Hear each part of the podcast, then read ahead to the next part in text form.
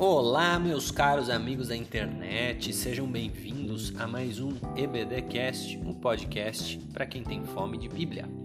E nesta segunda-feira nós vamos falar um pouquinho sobre Jó. Porém, nós não vamos falar sobre aquela imagem assim augusta de Jó, né? Aquela orelhinha na cabeça. Jó foi um homem de Deus, foi um homem de Deus, mas ele também teve os seus reveses. Como diz o título deste episódio, ele também teve o seu calcanhar de Aquiles. Como sempre, estará aqui para me ajudar nesta árdua missão de conversar com vocês acerca de Jó, dos, né, dos erros de Jó pastor Isaías Ferreira de Barros. Pois é, meus amigos, estamos aí nessa segunda-feira, dando continuidade ao nosso podcast aí, você já vem acompanhando aí os vários episódios que temos nos aprofundado no livro de Jó. E uma coisa que é muito relevante dentro do texto, Jó é um ser humano, uhum. Jó é um homem, né? Exato. O Tiago, o apóstolo Tiago, ele fala assim acerca de Elias, que Elias era um homem sujeito às mesmas paixões que nós. E Jó não é diferente. Não é diferente. Um homem sujeito às mesmas paixões, às mesmas fraquezas, aos mesmos problemas.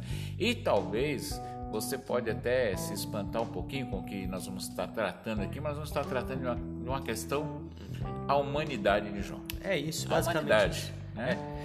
Nós vamos no primeiro bloco da lição falar bastante aí sobre essa imagem, né, perfeccionista que muitas pessoas têm de Jó, muitos pregadores têm, né? A gente, Sim, é. né? Eu não sei, viu, Isaías? A gente já falou um pouquinho sobre isso lá na primeira lição, mas eu não me lembro de nenhuma pregação acerca dessa, né, dos, dos vacilos de Jó.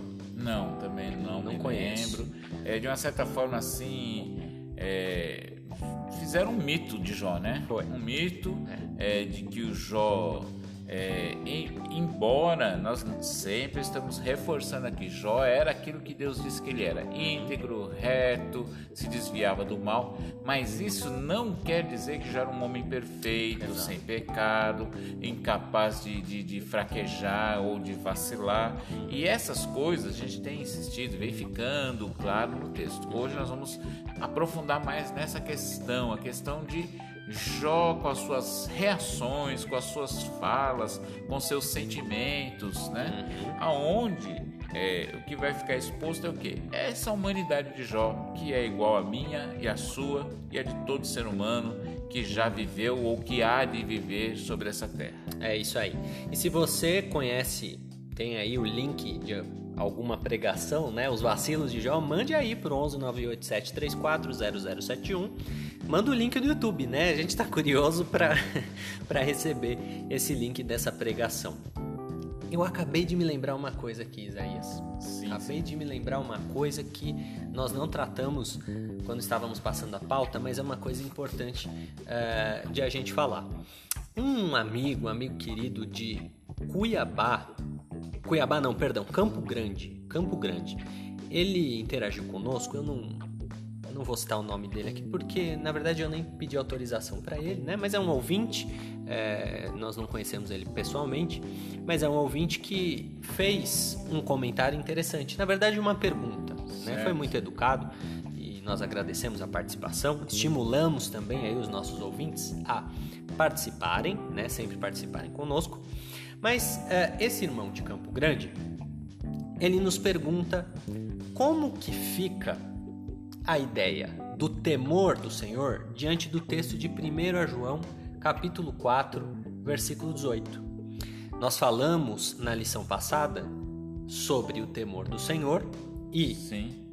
ele traz essa questão para nós. Nós fomos bastante enfáticos dizendo que temor do Senhor é medo, né? É medo do Senhor, medo do poder sim, dele de, de, de, né? de, enfim, castigar, punir.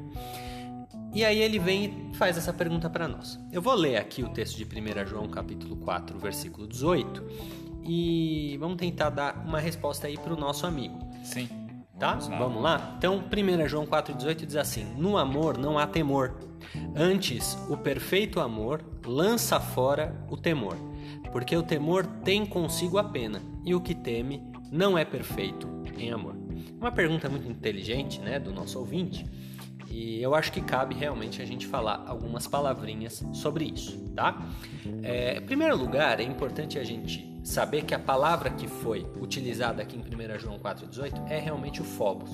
É o phobos de temor do Senhor mesmo, que a gente vê, por exemplo, em Coríntios, em Hebreus e em tantos outros textos, tá? Nós fizemos um, um disclaimer, né, na lição passada, do versículo de Timóteo, se eu não me engano, que Timóteo do, que diz do- que- do- do- que fala da que Deus não nos deu espírito de covardia, né? Isso, exatamente. E ali era outra palavra no grego, Sim, é. né? Mas aqui realmente é, é o phobos. João está usando o phobos. Porém, nós não podemos identificar esse temor de que João está falando com temor do Senhor, tá? O nosso ouvinte ele fez uma pergunta, é, perguntando se essa, essa ideia de temor do Senhor não era uma ideia própria do Antigo Testamento, da dispensação da lei. Não é, tá bom, ouvinte? Não é. É, na verdade, a ideia de temor do Senhor ela permeia a Bíblia inteira, né? E eu trouxe aqui só para exemplificar, eu né, pe- peguei aqui alguns textos. Nós já falamos até um pouco sobre isso na lição passada, mas eu trouxe alguns textos só para afirmar bem isso, né? É, então, por exemplo, Isaías capítulo 11 fala que o próprio Messias tinha temor do Senhor. Sim, né? sim. E o Messias é a grande personagem da, É da dispensação da pessoa- graça. É a né? pessoa de Jesus. Jesus, lembrando, Jesus é Deus. É Deus. E ele, o profeta, fala que ele vinha no temor do Senhor. temor do Senhor. né? Então, é, é, é, é interessante isso. Pois é, é. até um texto bem interessante. Interessante. E aí, se a gente vai, por exemplo, para Lucas, Lucas capítulo 12, o mesmo Messias que Isaías falou que viria cheio do temor, né? Ele vem e fala, olha só, abre aspas, Lucas 12, versículos 4 e 5. E digo-vos, amigos meus, não temais os que matam o corpo e depois não tem mais o que fazer. Eu vos mostrarei a quem deveis temer. Temei aquele que, depois de matar, tem poder para lançar no inferno. Sim, vos digo, a esse temei. Sim. Então aí é o conceito de temor próprio que a gente Próprio, falou na próprio, lição passada de ter medo E realmente. quem é esse, né? Que, que Jesus está falando? A gente sabe de quem Jesus está falando aqui. Pois Ele está é. falando de Deus. De Deus, Né? é. Que ele tem o poder, né? Não só de matar, mas também de lançar no inferno. Pois tem é. esse poder. Então como é que a gente fala que esse é um conceito do Antigo Testamento? Exato. É, tá errado. Por exemplo, 2 Coríntios 7, versículo 1. Paulo fala: Amados, pois que temos tais promessas, purifiquemo-nos de toda imundícia da carne e do espírito, aperfeiçoando a santificação no temor de Deus. Então, outro texto lá em Filipenses 2 e 12 que nós mencionamos na aula passada, Sim. né? Paulo falando do temor e tremor. Hebreus, texto que também nós mencionamos na aula passada. Hebreus 12, 28 e 29. Portanto, já que estamos recebendo um reino inabalável, sejamos agradecidos e assim adoremos a Deus de modo aceitável, com reverência e temor, pois o nosso Deus é fogo consumidor. Sim. né? É, Então- então, tudo isso é Novo Testamento. Novo né? Testamento. O conceito do temor do Senhor do Antigo Testamento não muda no Novo, porque o Senhor é o mesmo, Exato. né? E aí, como é que a gente vai explicar então para o nosso ouvinte, né? Porque a Bíblia não se contradiz. Não, Bíblia não vai ter contradições. Então, o que é que João está falando? Pois bem, pelo contexto, a gente sabe que João está falando de uma coisa diferente. Sim. né? Aí você me perguntará: ah, mas ele está falando de temor. Do mesmo jeito ele está falando de temor. Pois é. Mas você com certeza consegue imaginar aí, na língua portuguesa e qualquer outra língua, né? Mas vamos ficar aqui na língua portuguesa, alguma palavra que tem vários sentidos diferentes Sim, a depender exato. do contexto. É. Ou do ponto de vista, vamos falar do ponto de vista dos crentes, né? Uhum. Vamos usar um- uma, uma palavra aí que crente usa muito, né? Crente gosta dessa palavra, né? Uhum. E ela é muito falada em pregação e até a própria Bíblia usa esse termo, né? Carne. Exato. Será que a carne que Paulo fala, por exemplo, que ah, se nós nos inclinarmos à carne, né, nós morreremos. Hum. Essa carne é a carne que vende lá no açougue um quilo de a 100? Pois é, A gente sabe que não. Não é, né? exatamente. Então, é, a diferença, é, o contexto é que vai determinar o que aquela palavra está querendo dizer. Significa. Por outro exemplo, unção né? Unção tem a unção com óleo, Sim. né? Que tem no Antigo e no Novo também. Tiago fala novo, da unção. A unção do sacerdote, a unção do profeta. E né? tem a unção que é o revestimento do poder de Deus. Exatamente. Né? Então é, é, são palavras que a depender do conceito, do, do contexto, ela tem conceitos diferentes. Né? É, no direito isso é muito comum. A gente vê muito isso. Por exemplo, lesão.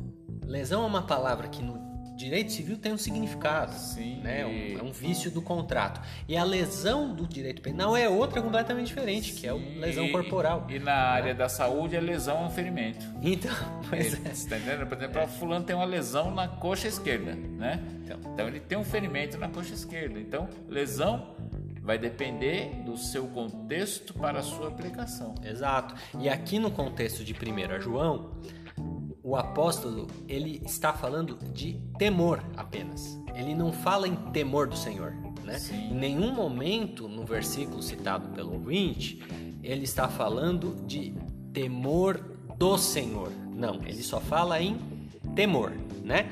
E qual que é a diferença então? Muito simples. O temor do Senhor é uma virtude. O temor Sim. do Senhor é um atributo do homem de Deus, né? O homem que tem intimidade com Deus, o homem santo, o homem que conhece a Deus, teme ao Senhor. Teme ao Senhor, é uma virtude. Mas João aqui, ele não está falando de virtude, ele não está falando de característica humana. Né? Ele está falando de uma regra de tratamento. Até, Felipe, né? se você me permite, claro. o versículo anterior aqui, uhum. ao que nosso ouvinte é, falou, o versículo 17 está dizendo assim: Nisto é perfeito o amor para conosco para que no dia do juízo tenhamos confiança, porque qual ele é, somos nós também neste mundo. O temor do que ele está falando, ao meu parecer, no, no, no contexto, é o temor do juízo. Não precisamos temer o juízo, porque nós já fomos comprados, lavados no sangue de Cristo, Exatamente. regenerados, transformados em nova criatura, de modo que Sobre o, sobre o salvo, não vou falar sobre o crente, sobre o salvo não há juízo. Então não Exatamente. se precisa temer o juízo. Por isso que ele vem falar aqui que no amor não há temor, é esse temor de juízo. Perfeito, perfeito. A gente pode dividir temor do Senhor, temor do juízo. Exatamente. São coisas diferentes, né? E esse temor do juízo, ele é uma regra de tratamento. Sim. Né? O que João está falando é o seguinte: olha, você não precisa é, ter medo de se achegar a Deus, viver com medo, viver assustado, né? É, é isso que João está falando. Por que aí? Entre o que você já explicou. Porque nós, sendo salvos em Cristo, cheios do amor de Deus, sabendo como João vai falar também um pouquinho antes, no capítulo 4, que Deus nos amou primeiro, né? Então, sabendo que Deus direcionou para nós primeira, antes mesmo de nós, né? Deus direcionou a nós o seu amor. Como é que nós vamos ter receio de se chegar a esse Deus?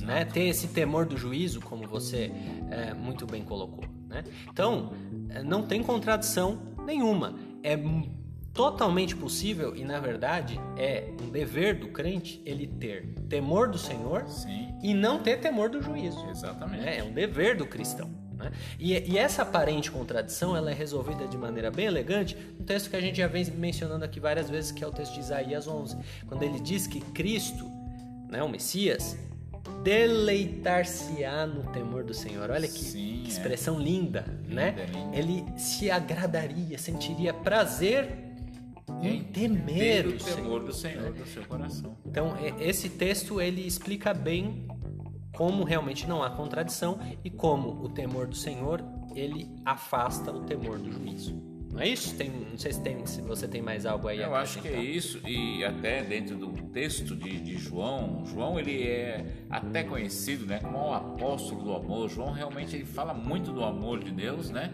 Uhum. E nesse texto ele está falando dessa questão do você não precisa temer o juízo porque há o amor e ele diz assim, porque ele nos amou primeiro. Né? Não que nós o tenhamos amado a Ele primeiro, mas Ele nos amou primeiro. Então, uma coisa que tem que ficar claro para nós é: eu tenho que ter o temor do Senhor, porque isso é sabedoria. A Bíblia diz isso, faz essa afirmação. O próprio né? Cristo falou, né? Temer é aquele que tem o poder de Exatamente. jogar no lago de fogo. Então eu tenho que ter o temor do Senhor, tenho que reconhecer, Ele é Deus, Ele é o Senhor, Ele é o Todo-Poderoso, né? E Ele é soberano, né? Mas, ao mesmo tempo que Deus tem todo esse poder, toda essa soberania, Ele também tem todo um amor inexplicável que é, o, o, o, salmista diz que é mais alto do que o céu, que está mais que está tão longe quanto o Oriente do Ocidente. Assim é o amor do Senhor por aqueles que o temem. Então, é, o homem que teme ao Senhor é alvo do seu amor. E esse amor lança fora o temor do juízo. É, é difícil até, né? De, de... Talvez tivesse outra palavra aí, Exato, né? talvez o tradutor podia ter palavra, ajudado. né? Né? Embora seja no grego seja a mesma coisa, o tradutor podia ter ajudado a gente e utilizado, né? Outra palavra. Mas eu acho que para resumir e fechar essa introdução, né? Que acho que é a maior introdução de todas do nosso podcast. Mas é importante, o nosso compromisso aqui é com o ouvinte, né? Então é importante a gente esclarecer o ouvinte.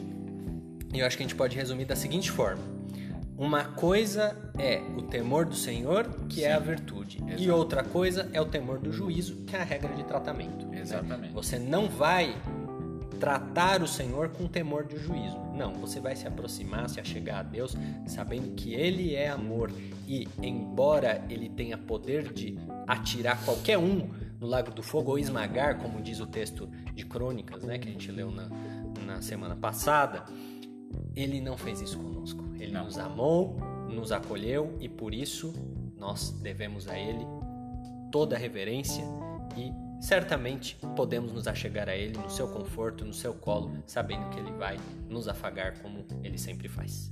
Certo? Amém. É isso aí. O amor do Senhor lança fora o temor. Mas qual temor? O temor do juízo. Do juízo. Perfeito. Vamos embora então para o próximo bloco, onde a gente vai falar um pouquinho dos vacilos de Jó? Vamos lá. É algo que acho que os ouvintes estão aí esperando, né? É, com certeza. E ao nosso amigo, né? Nós trouxemos aqui esses esclarecimentos. Se ele quiser ainda continuar aí se expressando, falando, não, eu entendo bem assim, ou eu achei que é isso aí mesmo, compreendi Fique à vontade, mande aí a sua mensagem. Nós ficamos muito contentes com a sua participação. Deus abençoe, viu? E é gost... até gostaríamos que mais pessoas participassem aí com, com a gente, né? É importante que vocês sempre participem, porque vocês vão complementando, né? Veja, ficamos duas horas, Isaías, na semana passada conversando aqui com o ouvinte e esse texto acabou nos escapando, né? O que é? A Bíblia é um poço de riquezas, né? É, a gente não tem a gente não tem a capacidade de, de conseguir buscar todo o, o é, esgotar, por exemplo, a questão do temor do Senhor. Não dá para esgotar isso, né? Não dá para falar assim, ah, esgotei esse assunto. Não, esse assunto é muito É muito vasto. Então, nos ajude aí, né? Sempre nos ajude, interaja conosco e a gente vai conseguir fazer um melhor trabalho, tá bom? Então, não saia daí que no próximo bloco nós vamos falar sobre os vacilos de Jó.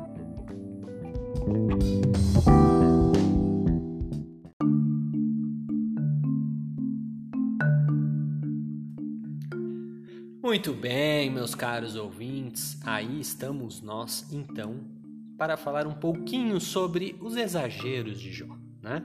Falamos lá no primeiro. Né? Acabou sendo um, um primeiro bloco, um pré-primeiro bloco, né? Que a gente falou, respondeu a pergunta do ouvinte, mas falamos também sobre como Jó é um sujeito endeusado, né? ele é endeusado, acho que todas as gerações de cristãos, desde os mais antigos até os mais recentes, eles endeusam Jó de uma forma assim é, incrível, né? Até comentávamos aqui quando passávamos a pauta, algo como os judeus fazem com Elias, algo bastante semelhante, né? E os católicos fazem com Maria. A gente vê que isso acontece também com Jó, mas isso é mais generalizado. Todos os cristãos eles, eles têm essa postura em direção a Jó. Porém, meu caro amigo Isaías, a gente sabe que isso não está certo, né? Não, não está certo. É... O ser humano, ele, a, gente, a gente tem que sempre olhar para o ser humano, o, o que está no texto bíblico, como homem. Ele é homem, né?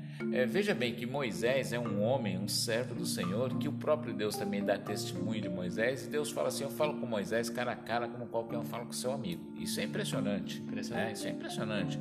Mas é o mesmo é, Moisés que Deus fala: Você não vai entrar na terra prometida.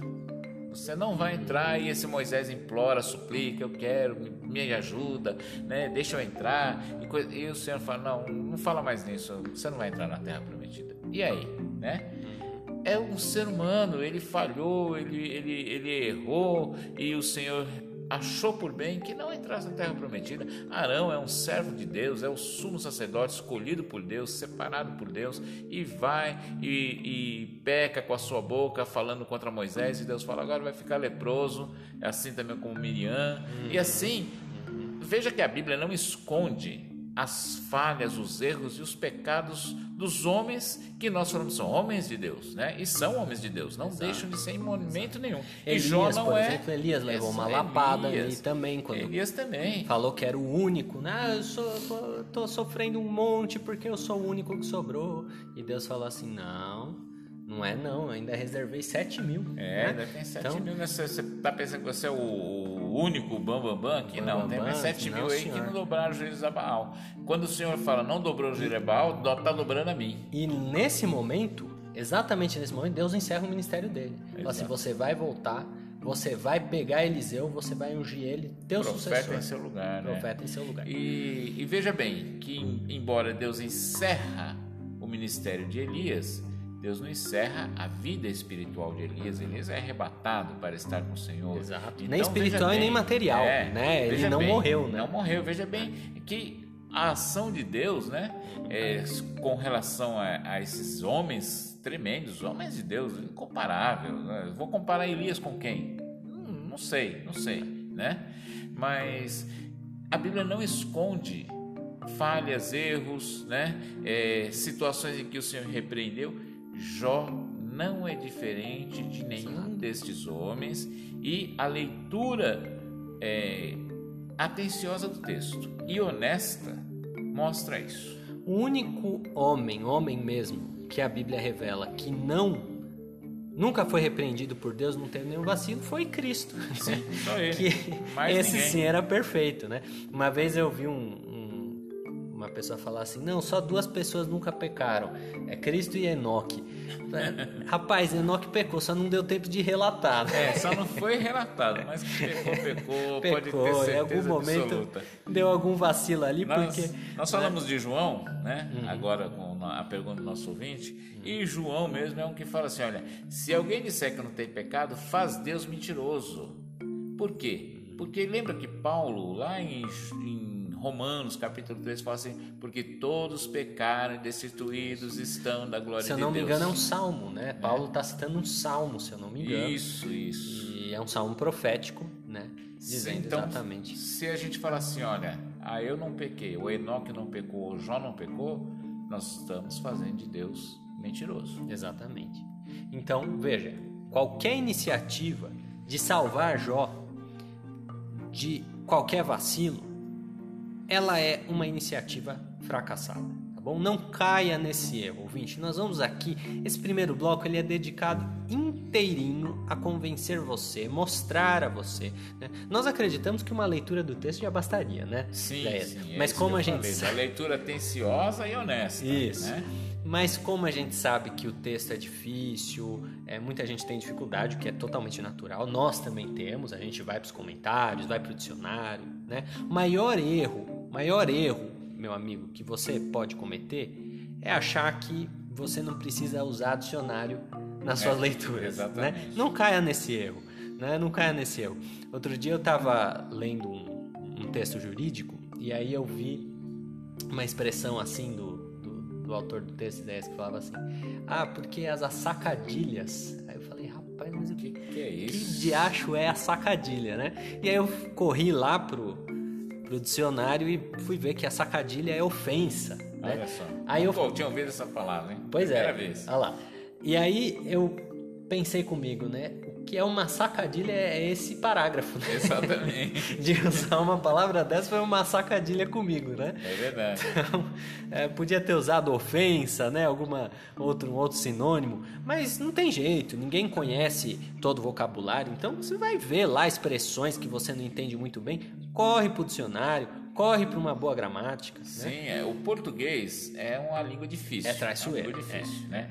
Eu, eu sou, já falei, acho que aqui no podcast, se não, já falei para o Felipe, já falei na escola dominical, falo isso com, com muita alegria, né? Uhum. Eu sou fã do texto de Almeida corrigido, uhum. né? Gosto demais desse texto, né? É, desde que aceitei a Cristo como Salvador, né? Lá nos idos de 87, 84, desculpa, né, de 84, que eu leio a Bíblia na versão Almeida e corrigida. Uhum. Mas tem coisas difíceis ali, até hoje, né? Uhum. Tem coisas do texto que são difíceis. E eu não abro mão também de ter um dicionário, de ter outras versões para poder dar uma consultada e aquele texto se tornar mais claro. Então a gente sempre recomenda isso. É. Fez a leitura, encontrou uma dificuldade, primeira coisa, se não for uma, é uma questão de palavra, mas uma questão de texto, vai para uma outra versão, né? Tenha lá uma, duas versões, pelo menos, né, ou três, que você possa estar tá consultando uhum. e vendo um texto mais atualizado, mais contemporâneo, para que se torne mais claro para você, né? Uhum. Mas é, não deixe de, de ler a Bíblia, né? E não só ler, estudar a palavra do Senhor. Exato, exatamente. Então, assim, por mais que a gente uh, tenha a convicção de que uma mera leitura no texto já provaria os vacilos de Jó, como é uma crença muito difundida, inclusive por grandes homens de Deus, né? Sim, Teólogos sim. sérios, assim, pregadores bons, que a gente vê às vezes cometerem essa canelada aí de, né, de colocar Jó num altar e ignorar é, é, as partes em que ele tropeça. É, então, por conta disso, a gente vai dedicar este primeiro bloco a provar para você que Jó deu sim os seus vacilos, tá? Então vamos lá. Começando. Jó capítulo 32 é o momento em que aparece Eliú. Sim. Né? O momento em que aparece Eliú. E ali no versículo 2, a Bíblia diz assim, ó: "E acendeu-se a ira de Eliú, filho de Baraquel, o buzita, da família de Rão, Contra Jó se acendeu a sua ira, vírgula, porque se justificava a si mesmo mais do que a Deus. Pois é, veja bem, anota esse versículo aí, né? Sim. Grava ele aí. O que é que Jó estava fazendo, né? Exatamente. Se justificando mais do que, mais do que a Deus. Deus. E o que é importante notar este texto é do narrador. Exatamente. Não é Eliú que está falando isso. Porque alguém poderia argumentar, ah, mas Eliú era um homem também carnal, essa era a impressão dele. Não. Quem está falando isso é o narrador. É a pessoa inspirada por Deus que escreveu o texto de Jó. Sim. Né? Exatamente. Tem que.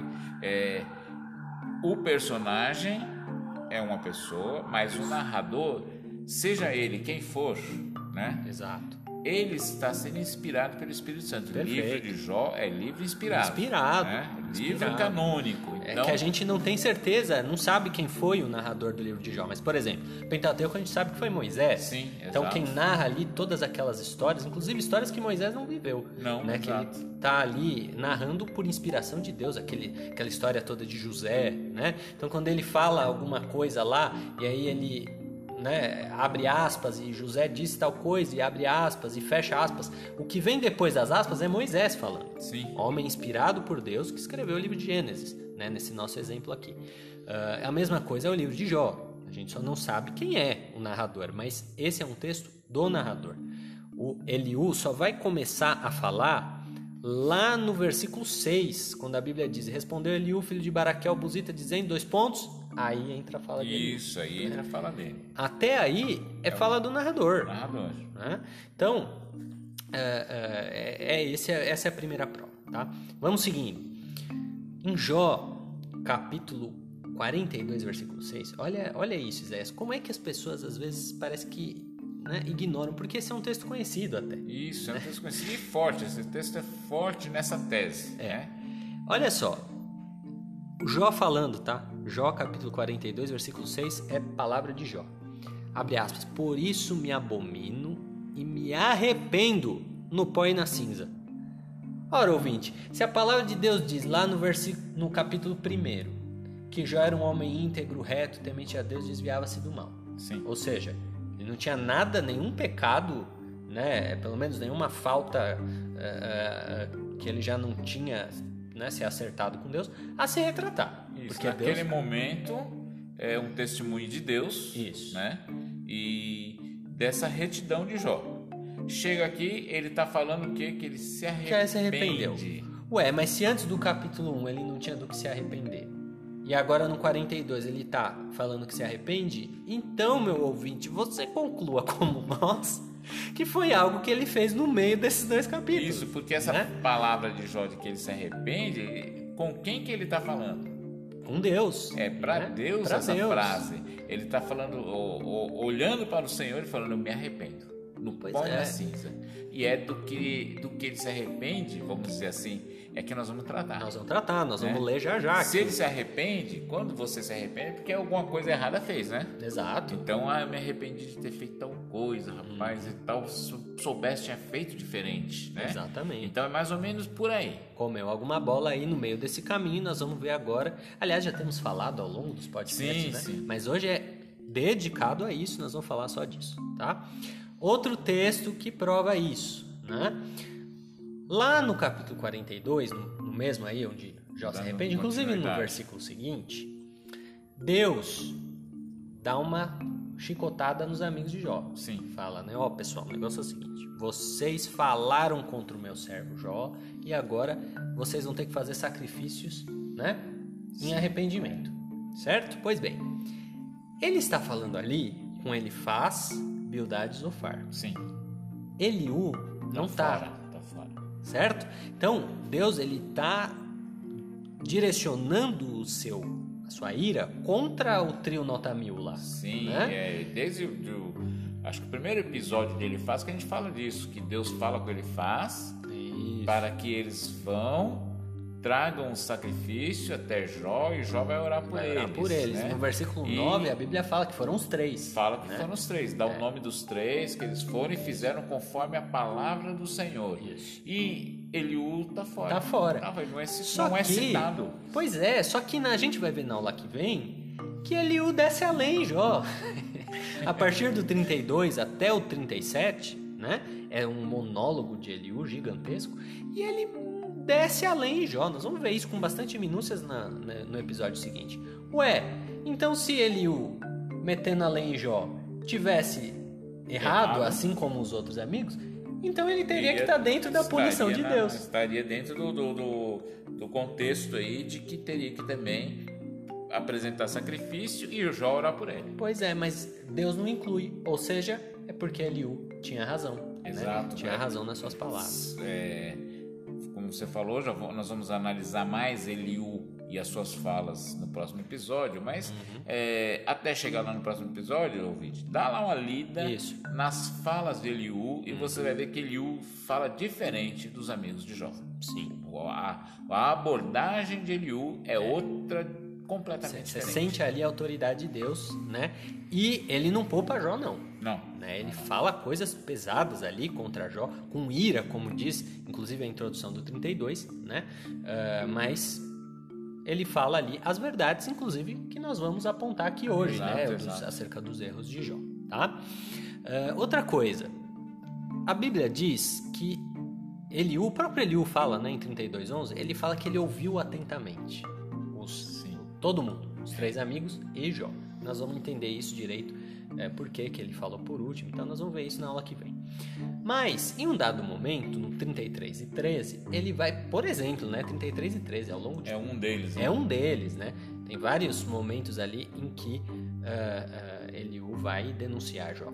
Mas ele denuncia ali no 33 e 13 que Jó está acusando Deus.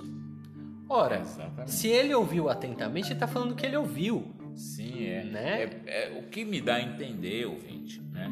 Nessa leitura que a gente vem ali no livro de Jó, desde que Jó faz o seu lamento, no capítulo 3, me parece que o Eliú não caiu de paraquedas. O que dá a entender com a fala dele é que ele tem estado ali é ouvindo, acompanhando, ele ouviu atentamente o que ele faz disse, ele ouviu atentamente as palavras grosseiras de, de Bildade, ele ouviu atentamente as acusações infundadas de Zofar e ele ouviu atentamente as palavras de Jó e vai falar agora o que? O quanto Jó está sem razão. Uhum. É isso aí. Então, mais uma evidência de que Jó vacilou, né? E aí, a gente selecionou alguns trechos que, assim, é, é como nós falamos, né? A mera leitura já revela revela o, o, o que está acontecendo. Sim. Porém, vamos deixar para ler esses trechos no, no bloco 2, em que a gente vai falar em si do, né, do, do, erro de Jó, a gente vai pegar ali especificamente, é, vai categorizar quais foram os erros de Jó, nós vamos deixar para ler esses trechos uh, lá no bloco 2. Porém, tem um, uma parte, Isaías, que é ali em Jó 40, né? é um diálogo do próprio Deus com Jó que fecha o caixão. É, né? o caldo engrossou de vez. É, aí assim, se você, né, com todo respeito, né, se você lê Jó capítulo 40, versículos 1 a 8, e você não entende a pisada na bola, né, de Jó, é porque assim, talvez você precisa, né, ver aí se você consegue ler direito, né? Porque é, é explícito, é, é né? muito explícito, explícito, né? É uma, uma fala de Deus assim que, vamos dizer assim, entregou tudo, né? É, Deus não falou com meias palavras não, e nem e nem Jó, assim, né? A própria postura é, de Jó. Não é uma não é uma, não é uma palavra que ah, eu tenho que buscar a interpretação desse texto. Não é. O texto é claro, é, é claro. isso aí que ele diz e que o Felipe vai estar tá lendo aí já já para você. É. Mas assim é o que é, Deus disse o que ele queria dizer. Uhum. Exato, exatamente. Então veja só o que diz. Vamos lá, Jó 40, a partir do verso 1. Respondeu mais o Senhor a Jó, dizendo: Porventura o contender contra o Todo-Poderoso é sabedoria? Quem argui assim a Deus, responda por isso. Ó, Jó, Senhor falando com Jó. Olha só o que o Senhor está perguntando. São duas perguntas, quer dizer, uma pergunta e uma afirmação que o Senhor está fazendo para a pessoa de Jó. Então ele fala assim: contender com o Todo-Poderoso é sabedoria. Lembra do, do capítulo 28 do que é a sabedoria? Que é o temor do Senhor, que é o realmente ter medo de Deus. Agora você vai contender com Deus, discutir com Deus, né? Bater boca com Deus e acha que isso é sábio? E aí ele afirma: quem argui assim, conversando com Jó, né? quem argui assim responde por isso. Exatamente. Porque Jó tá achando que é sabedoria você brigar com Deus. É, exato. Né? É, o que, é o que o próprio Deus está falando. E aí o Jó responde: olha só. Então Jó respondeu ao Senhor dizendo: Eis que sou vil. Que te responderia eu? A minha mão põe a boca. Uma vez tem, olha só, uma vez tenho falado e não replicarei. Ou ainda duas vezes, porém não prosseguirei. O que Jó está falando é o seguinte: é, a gente até conversava aqui, né, Isaías? Parece que o próprio Jó tem a humildade que os fãs dele não têm. É, exato. De reconhecer que ele errou. reconhecer que né? ele errou. Ele, ele mesmo está falando. Porque ele aqui. assume, ele fala: olha, Deus, realmente eu eu dei esse vacilo aí, é, né? Exato, eu, ele falou, eu falei, é verdade. Eu, eu briguei com você. Falei besteira, mas. Não vou fazer de novo. Oh, não, não sou agora, louco. É, exato. A própria a, a presença de Deus. Olha, intimida, né? A presença de Deus traz temor. É. Não é possível. É, veja bem, é, alguns, algumas, alguns momentos no texto bíblico em que homens, né, vêm é, nem eles não veem nem a Deus, eles veem personagens celestiais. Por exemplo, vamos falar de Daniel. Daniel fala que ele viu o anjo lá no cativeiro, lá na beira do rio. Ele fala que teve a visão de um anjo. E o que ele fala quando ele diz que viu o anjo? Ele falou: caí como morto. Né? João ouve a voz do Senhor e se vira para ver quem fala com ele e cai como morto né? E outros personagens da palavra de Deus, por exemplo, os pais de Sansão, quando viram o anjo, né? Que deu a instrução sobre Sansão, coisa e tal, Manoá, né? O pai de Sansão, ele fala assim: Nós vamos morrer, porque nós vimos ao Senhor. que, que você espera a reação de, de Jó Exatamente. num momento como esse, em que Deus não só aparece, mas fala. E não fala palavras suaves, não. Não, fala palavras de, né, de imputação de erro. Né? Exatamente. E assim, é só fazendo um parênteses aqui, não que a gente esteja é, de qualquer maneira fazendo apologia, né, Isaías, a, a esse negócio de cair no espírito, né? Não, daquele, não, é daquele outra, Benny esse, negócio é outra coisa. É né? outra coisa, pelo amor de é, Deus. Nós estamos falando do texto bíblico, né? Não Exatamente. tem nada a ver com, com certas... é, é, vamos chamar paletó. de, de, de, de estripulia, né? É, de ficar jogando paletó e... Não, não tem nada a ver. Nada a ver, né? estamos falando de- Inclusive, é, uma vez conversando com um amigo, né? Uhum. É, que foi num, num negócio desse aí, não foi no Benihim, não, mas foi naquele movimento lá de, de, de Boston, né? Uhum. E ele falou que chegou lá e tal e viu aquela. Ele já conhecia, ele é brasileiro e esse movimento de Boston é de uma igreja brasileira lá, né? Certo. E o Caicai lá é, é, é predominante, né? Não sei se ainda é, mas eu não sei hoje exatamente como é que tá. Não é aquele igreja. do anjo, não, né? Que tem a É cadeira, aquele é que tem a cadeira lá. pro anjo tá, e tal. Tá certo. Aí ele foi lá. E esse, esse irmão, ele é da Assembleia de Deus. Né? Ele Cresceu nas Assembleias de Deus. Hoje ele é outra igreja, mas cresceu nas Assembleias de Deus, inclusive aqui em Bertioga. Né? Certo.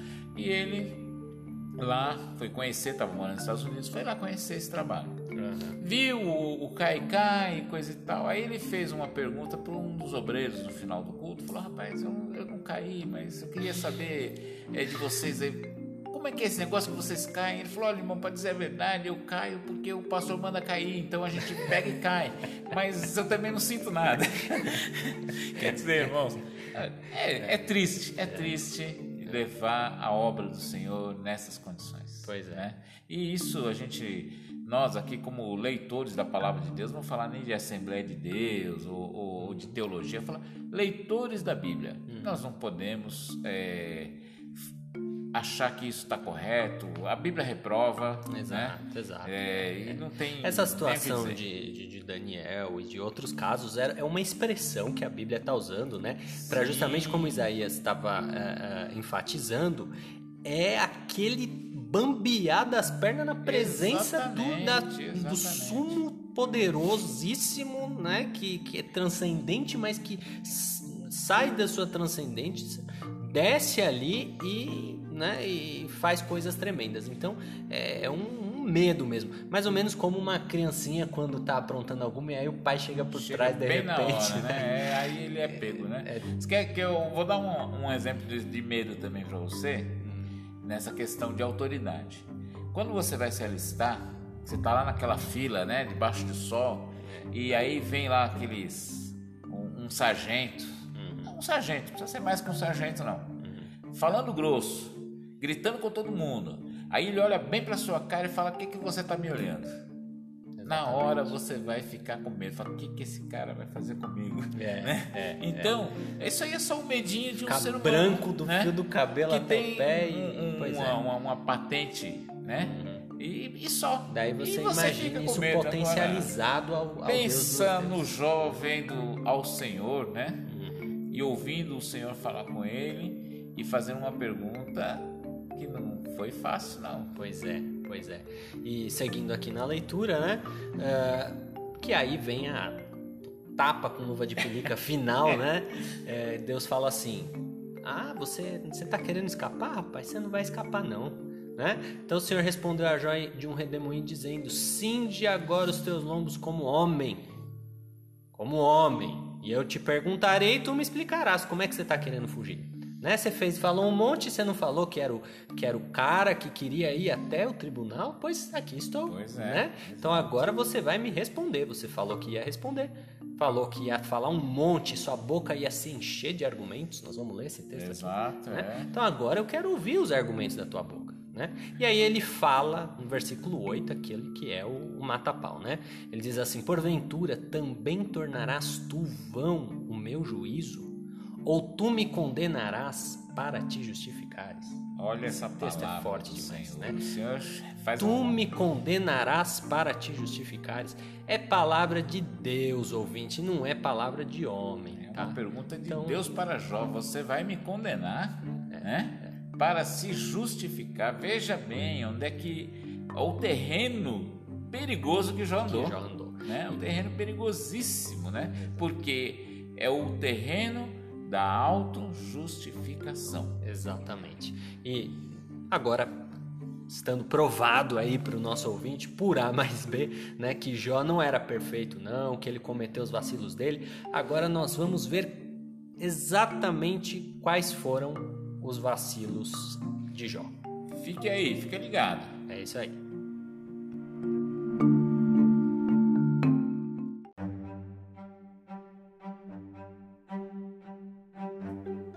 Muito bem, então aqui estamos nós para falar agora porque você deve estar curioso, né?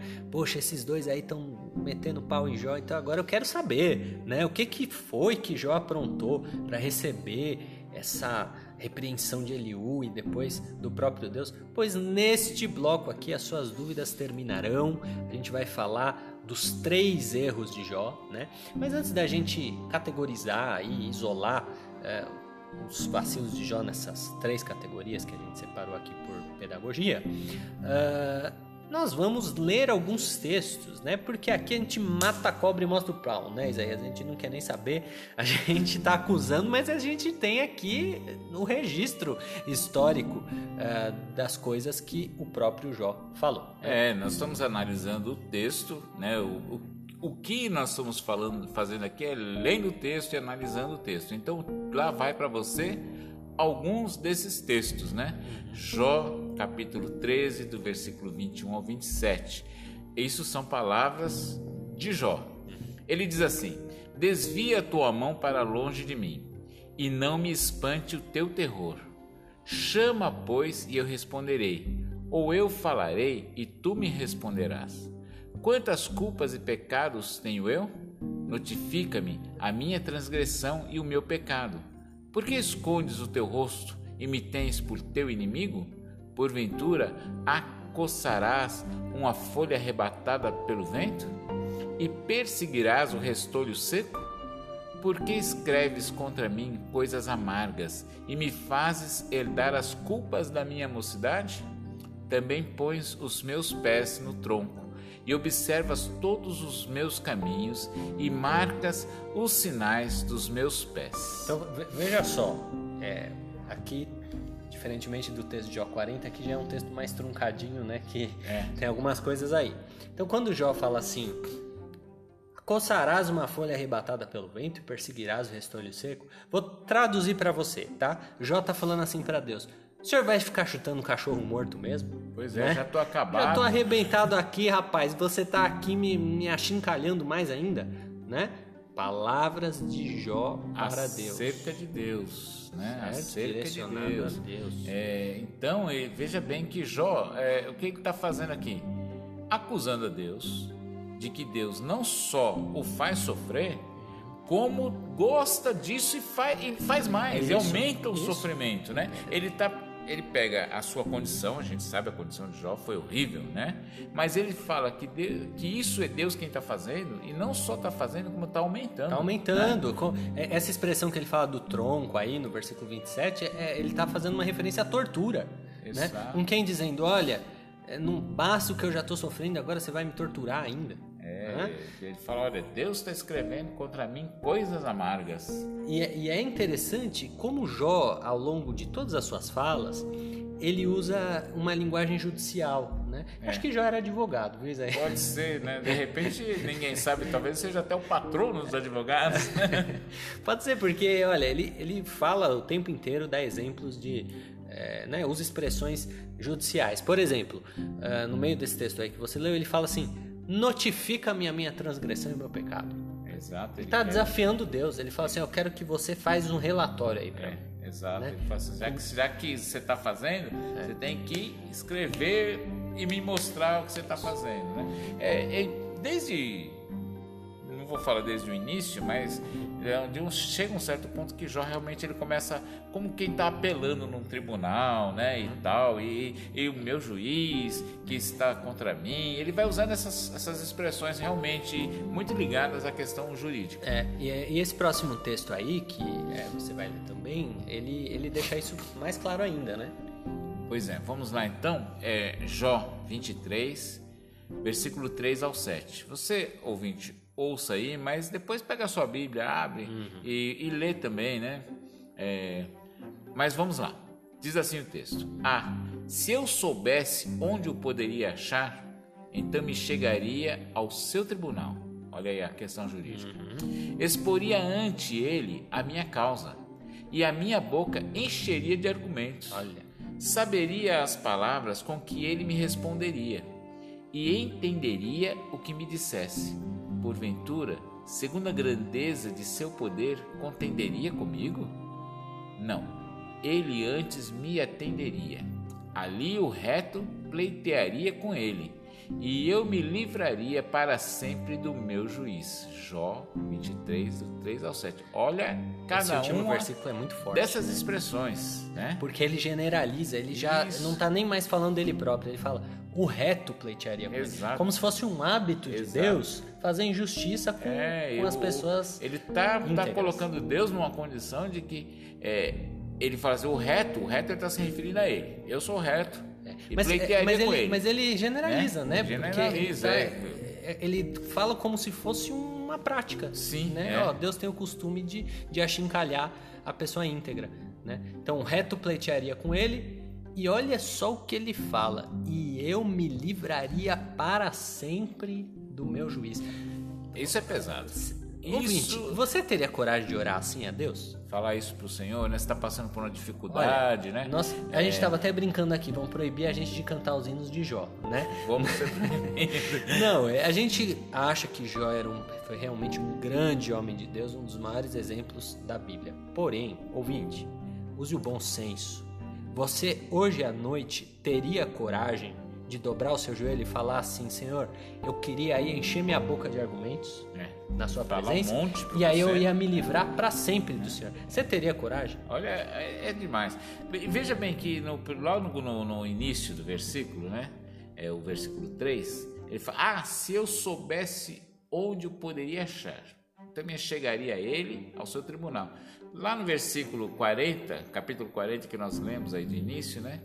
Quando Deus fala com ele, é que ele fala: Ah, agora põe a mão na minha boca. É arrependido é, disso exatamente. aqui, ó. Dessas é. frases, dessas palavras que ele fala. Hum. O Senhor fala: Você queria me achar? Agora eu tô, eu tô aqui. aqui. Né? Aí ele fala: Agora eu ponho a mão na boca, eu me arrependo, né? Então, ouvinte, do que, que ele se arrepende? É disso. Disso e de outras expressões. Nós estamos pegando, pincelando algumas, né? Mas ele fala outras coisas mais, né? E vamos dar mais uma continuidade aqui uhum. em Jó 23, do 15 ao 16. Por isso me perturbo perante ele, e quando isto considero, temo-me dele, porque Deus macerou o meu coração e o Todo-Poderoso me perturbou. Filipe, o Todo-Poderoso perturbou a Jó. Essa palavra é pesada. Pesada. É uma palavra que na Bíblia ela é rara. Rara. Rara, difícil você encontrar. Procura uma concordância aí, ouvinte, e tenta encontrar perturbar na Bíblia. É, é, é incomum.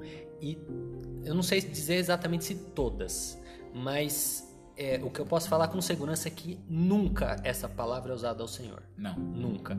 Nunca você vai ver um texto escrito assim. Porque Deus, ele provocou juízo em muitas nações pecaminosas, Sim. inclusive Israel. Né? Exato. Mas você nunca vai encontrar um texto que fala assim: o Senhor perturbou os judeus. Né? Essa não é uma expressão que é atribuída ao Senhor. Pelo contrário, é uma expressão que é atribuída algumas vezes a Satanás e seus demônios. Sim, exatamente. Né? É, então, por é, exemplo, Jesus fala da, né, daquela mulher que era perturbada por espírito, espíritos malignos. É. Então, perturbar é uma expressão forte e Jó está aqui atribuindo essa expressão a Deus. É, então, assim, essa vem de perturbação, né? É, é, até uma expressão que é ruim para você usar com qualquer pessoa. Tem, tem pais assim que às vezes falam: esse menino é uma perturbação. Isso é, é pesado, é pesado demais, é ruim isso. você falar isso para o seu filho, né? Que ah, ele é uma perturbação, ou meu esposo é uma perturbação, minha esposa é uma perturbação, meu vizinho é uma perturbação. Isso é uma palavra muito pesada, realmente remete ao inimigo das nossas almas. Exatamente. Perturbar é atormentar o espírito. É um dos trabalhos dele, né? Exato. Ele, ele tem esse, esse prazer de perturbar, né? É tirar a paz, tirar a paz, a paz que é exatamente. um atributo de Deus, né? Exatamente. A Bíblia diz que Deus é Deus de paz, é o Deus que concede a paz, né? Então aqui Deus, Jó está chamando o Todo-Poderoso, veja que ele mesmo fala, e o Todo-Poderoso me perturbou. Ele está falando, todo, ele está falando o Todo-Poderoso é um perturbador. Olha, E aí isso é difícil demais. Difícil. E também perceba que a escolha das palavras, porque, por exemplo, é, aqui mostra também um pouco de arrogância, um pouco não, muita Muito, arrogância, muito né? arrogância. Porque ele poderia ter falado e aí é, estaria errado, do mesmo jeito estaria errado. Porém, ele teria Seria brando. seria mais assim, é, né, menos ah, ah, lascivo contra Deus se ele falasse assim: Todo-Poderoso me castigou É. né? Porque ele ainda estaria errado, porque Sim, na- Deus não castigou, dele né? Está errado na conclusão. Tá errado, porém seria uma expressão que tá pelo menos assumindo aí que, né, puxa, às vezes eu fiz alguma coisa e aí ele tá me castigando agora, né? Mas Jó ele tá tão convicto Se ele tivesse terminado que- ali no Deus macerou meu coração, né? Que ele fala assim, ó, por isso é que ele já tinha perturbo, falado, é que ele já falava antes, né? perturbo, é. E macerar o coração também é uma expressão, É. é uma expressão difícil, né? É. Mesmo, por exemplo, Davi, esmagar, né? naqueles salmos em que Davi está muito amargurado, ele não fala esse tipo de coisa Não, de não, Deus. Né? Ele fala assim: Eu estou amargurado, né? o fragor das catadupas vem o meu Isso, pranto. Né? Então ele fala expressões fortes, mas ele não atribui uma ação torturadora a Deus. Não. Né? Ele às vezes até fala: Senhor, não te viras de mim, né? olha para esse teu servo. muitas vezes ele fala: o, meu inimigo se levantou contra mim, meu inimigo levantou contra mim o seu calcanhar. Uhum. Mas ele sempre se volta para Deus como sendo a esperança dele. Em refúgio, humildade, né? Em humildade. Humildade. Agora, Jó, que realmente está atribulado, isso a gente não tem nem o que questionar. o Jó está passando um é momento muito aí grande. terrível, mas ele atribui tudo isso a Deus. Sim. Né? Então, é é uma expressão, inclusive, Isaías, que você tem usado bastante aqui, é, é que geralmente o crente, ele. Qualquer dificuldade, ele joga a culpa no capeta. É. Né? Qualquer tropeçou na porta do ônibus, é, foi Satanás Ah, que me empurrou, né? Martelou o dedo, foi o diabo que fez eu martelar fez. o dedo, né? E, e, e Jó, não, ele joga tudo pra cima de Pra Deus. cima de Deus, é curioso, né? Ele em nenhum momento ele fala, Ele ah, não Satanás está desconfia me nem um perseguindo. minuto, né? Nem um minuto ele desconfia do Satanás. Ele, tudo ele joga contra o Senhor. É o Pois Senhor é. que está contra ele, né? A ponto de chamar Deus de perturbação. Perturbador, perturbação. É. muito forte. E aí tem um outro texto, né, Isaías, que também. Esse, esse é o pior, né? Esse aí é lá. o pior de todos. Vamos lá. Inclusive, é exatamente a, as últimas palavras de Jó antes dele calar a boca. Né? Pois Porque- é, é, porque depois vem o carro A partir do 32 ele não fala mais É. nada. E aí quando Deus lá na frente fala assim: "Ah, mas você queria falar um monte, então agora você vai falar". Ele fala: "Não, não, não, não quero É, falar não, não". não quero Né? falar então nada. esses dois últimos versículos, três na verdade, são os piores. Sim, e é. são as últimas palavras de Jó antes de começar a levar as chineladas. né? É, antes de, de a- a enfrentar o que ele até ele pediu, né? Pois ele é. disse aqui, ah, eu queria encontrá-lo, eu queria que a gente fosse para um tribunal. Aí chegou o momento, né? De se ver de frente desse juiz. Mas vamos lá, Jó capítulo 31, versículos 35 ao 37, que diz assim: A quem me dera um que me ouvisse. Eis que o meu desejo é que o Todo-Poderoso me responda, e que o meu adversário escreva um livro, por certo que o levaria sobre o meu ombro, sobre mim o ataria por coroa, o número dos meus passos lhe mostraria, como príncipe me chegaria a ele. Jó 31, versículos 35 ao 37. Aqui sim cabe uma explicação mais detalhada, o Felipe vai nos trazer, mas a partir da explicação do Felipe, lê de novo e você vai entender melhor que ele está querendo dizer. Que aqui o texto é até poético, né? Bem poético, É, parece. ele né? faz uma, uma poesia maligna. Isso, mas Né? a aplicação dessa poesia, É, é meus problema. amigos, não é fácil não. É por isso que Deus veio num redemoinho e a coisa ficou apertada para o nosso amigo João. Pois é. Bem, a primeira coisa que, que chama atenção de cara, né, quando a gente lê esse texto, é que ele está chamando Deus de adversário. Sim. Né? Ele Isso é uma loucura declara, completa. né? Ele né? declara isso aí, ele usa a frase adversário. E outra, outra frase que dentro do texto bíblico, cuidado com ela. Pois é. Cuidado com ela. Sempre, sempre não, porque né, tem inimigos humanos que também são chamados assim, mas quando não é atribuída a inimigos humanos, sempre é atribuída a Satanás. Sim. Né, adversário das nossas almas, é uma expressão, é um dos nomes de Satanás. Ela é recorrente aos dos Ou nomes de adversário. Satanás, né? Ou ad- Satanás é, é adversário, né? Exato. Não, Então, não é outro, outra, outra expressão, né? A expressão de Satanás é, é adversário. Toda vez que você usa essa frase, né? Uhum. da- falando, a Satanás está falando de de adversário. adversário. Então, é, mais uma vez, a gente não vê nenhuma personagem bíblica, nenhuma, chamando Deus de adversário. É só Jó. Só Jó, só É? Jó que cai nessa besteira. Nem, olha, nem Acabe. Não, não, Né? nem No- Acabe. Nabucodonosor, nem Manassés. Manassés, Não, a gente- Nabucodonosor ele glorifica a Deus. né? ele, antes e depois que ele ficou lá, que ele, que ele ficou igual um boi lá, né? Ficou igual um bicho do mato lá, né? Exato. E quando ele sai Lobisomem, daquela né? condição né, de lobisomem, ele glorifica o Senhor, ele usa um- ali uma, frases maravilhosas, né? Não vamos ler agora porque vai levar muito tempo. Mas se você puder buscar lá no livro de Daniel, né? As, eh, enquanto o Felipe explica, eu vou até buscar aqui o- os versículos, capítulo e versículo, para você dar uma lidinha lá. Mas eh, ninguém, ninguém, Nem Manassés, o Jezabel, mais Jezabel. ímpio dos reis, né? O Jezabel, Isabel, em Acabe. toda a sua loucura, não, não chamou Deus de inimigo. A gente, olha, é difícil até a gente ver é, os inimigos clássicos de Israel. Né? Por exemplo, os filisteus, ah, os moabitas. Eu não tô lembrado, ouvinte, se eu tiver enganado, você mande aí para nós, mas eu não tô lembrado de ver nenhuma declaração deles chamando Deus de inimigo. E nem Satanás. E nem Satanás. Nem Satanás, Porque que é o adversário de Deus e do seu ele- povo. Na verdade, não é ele- adversário de Deus, já ele é falamos adversário isso. das nossas almas, né? É. Mas ele jamais abre a boca para falar de Deus senão reconhecendo ao Senhor. Exatamente. Porque a- o próprio, aí voltando para palavras, as palavras de temor, né? Que a gente já levantou. O apóstolo Paulo, se eu não me engano, ou é Tiago, agora fugiu da memória exatamente, mas o texto diz que crês tu em Deus, É Tiago. não fazes bem, mas até os demônios creem e estremecem. É, é Tiago. É Tiago, fala. né? É, é. E então até os demônios creem e estremecem. Jó entrou num estágio de loucura aí, Pois parece. é. Chamar É uma- Deus de adversário. É uma, uma- um grande homem de Deus? É. Não nos entenda mal, ouvinte. A gente sabe que Jó é um grande homem de Deus, que a história dele é maravilhosa. E lembrando que ele se arrepende de tudo isso depois. E até por isso é abençoado. Porém, nós não podemos negligenciar esta observação. Ele é o único que tem a coragem de chamar ousadia. a ousadia de chamar o próprio Deus de adversário.